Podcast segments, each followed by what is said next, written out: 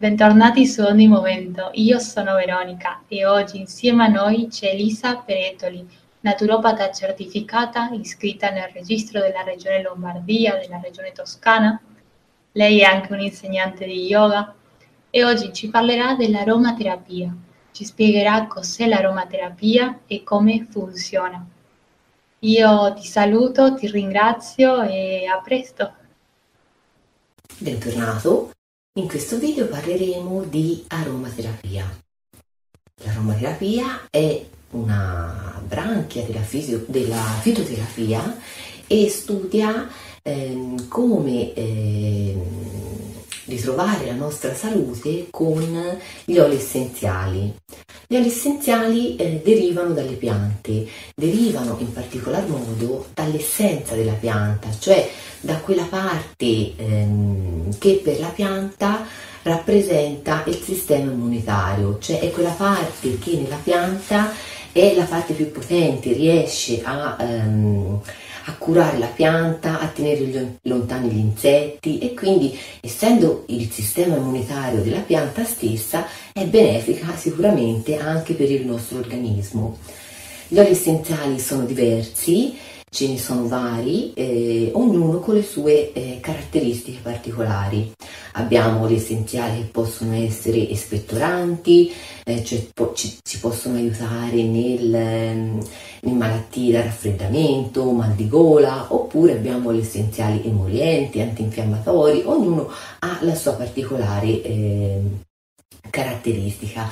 Gli oli essenziali agiscono, cioè dall'olfatto vanno direttamente nella corteccia cerebrale e quindi eh, agiscono non solo a livello fisico ma anche a livello emotivo e come sappiamo in naturopatia la mente non è mai staccata eh, completamente dal corpo. Vediamo l'uso eh, degli oli essenziali. Innanzitutto dobbiamo ricordare di usare sempre oli essenziali puri, naturali al 100%.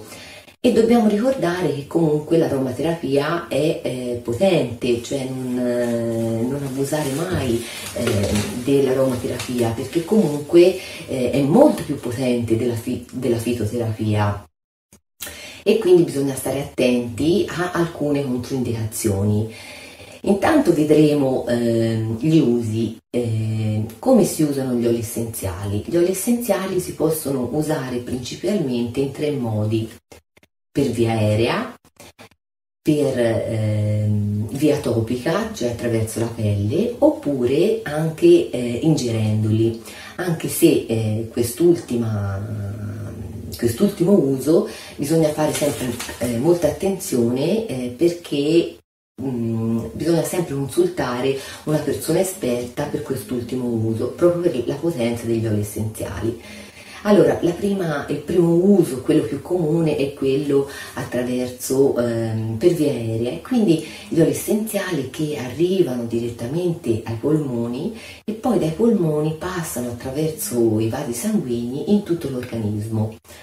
Li possiamo usare eh, con dei diffusori come questo eh, che vedete, oppure con eh, degli spargiaromi, oppure anche direttamente in un fazzoletto annusandoli oppure sul, ehm, nel cuscino prima di andare a letto. Ci sono infatti degli oli essenziali che, so, che, che sono molto calmanti come la lavanda, e, ehm, gli oli essenziali in questo caso, eh, quindi per via, eh, per via aerea, mm, possono donare eh, vivacità, ehm, ci possono dare energia, possono essere usati anche in modo per calmare, oppure possono essere usati nella cameretta di un bambino, come per esempio l'olio essenziale di mandarino e è sicuramente la, eh, l'uso per via aerea è sicuramente l'uso più, eh, più diffuso.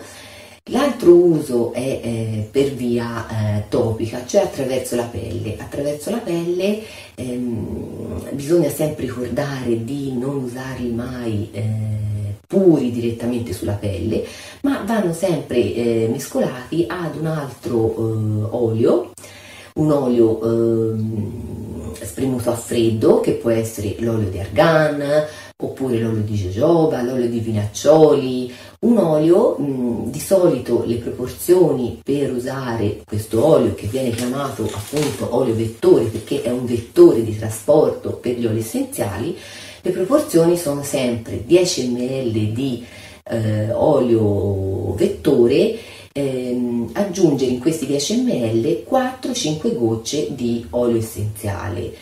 Ehm, in questo caso si possono fare dei massaggi, delle frizioni, oppure si possono anche fare dei bagni. Ehm, siccome però non si sciolgono in acqua, allora si possono eh, sciogliere nei, nei, sali da bagno oppure si possono sciogliere in un cucchiaino di miele. L'ultimo uso, eh, ed è quello a cui bisogna fare sempre più attenzione, è quello eh, per via interna e quindi gli oli essenziali si possono ingerire. Si possono ingerire eh, in una mollica di pane oppure in eh, un cucchiaino di miele.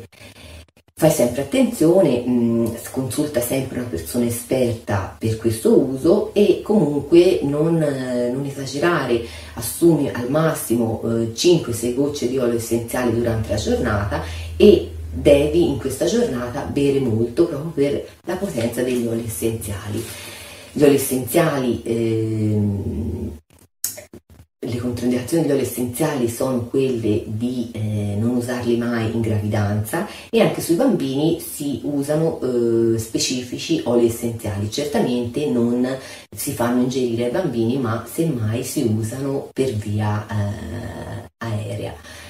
Le, anche eh, per via topica, cioè attraverso la pelle, ehm, le molecole del eh, degli oli essenziali hanno molta affinità con i tessuti e quindi eh, vengono assorbiti e poi eh, passano attraverso la linfa o il liquido interstiziale a tutto, a tutto il corpo.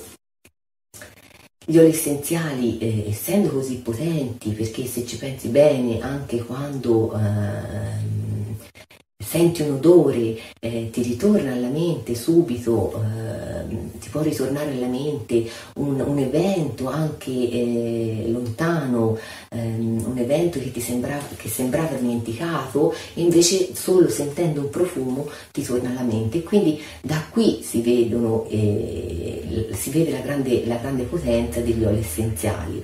Ricordiamo le controindicazioni, non usare mai puri sulla pelle, non usare mai in gravidanza e stare attenti a usare eh, certi oli essenziali eh, particolari eh, per i bambini e soprattutto non farli eh, ingerire a bambini.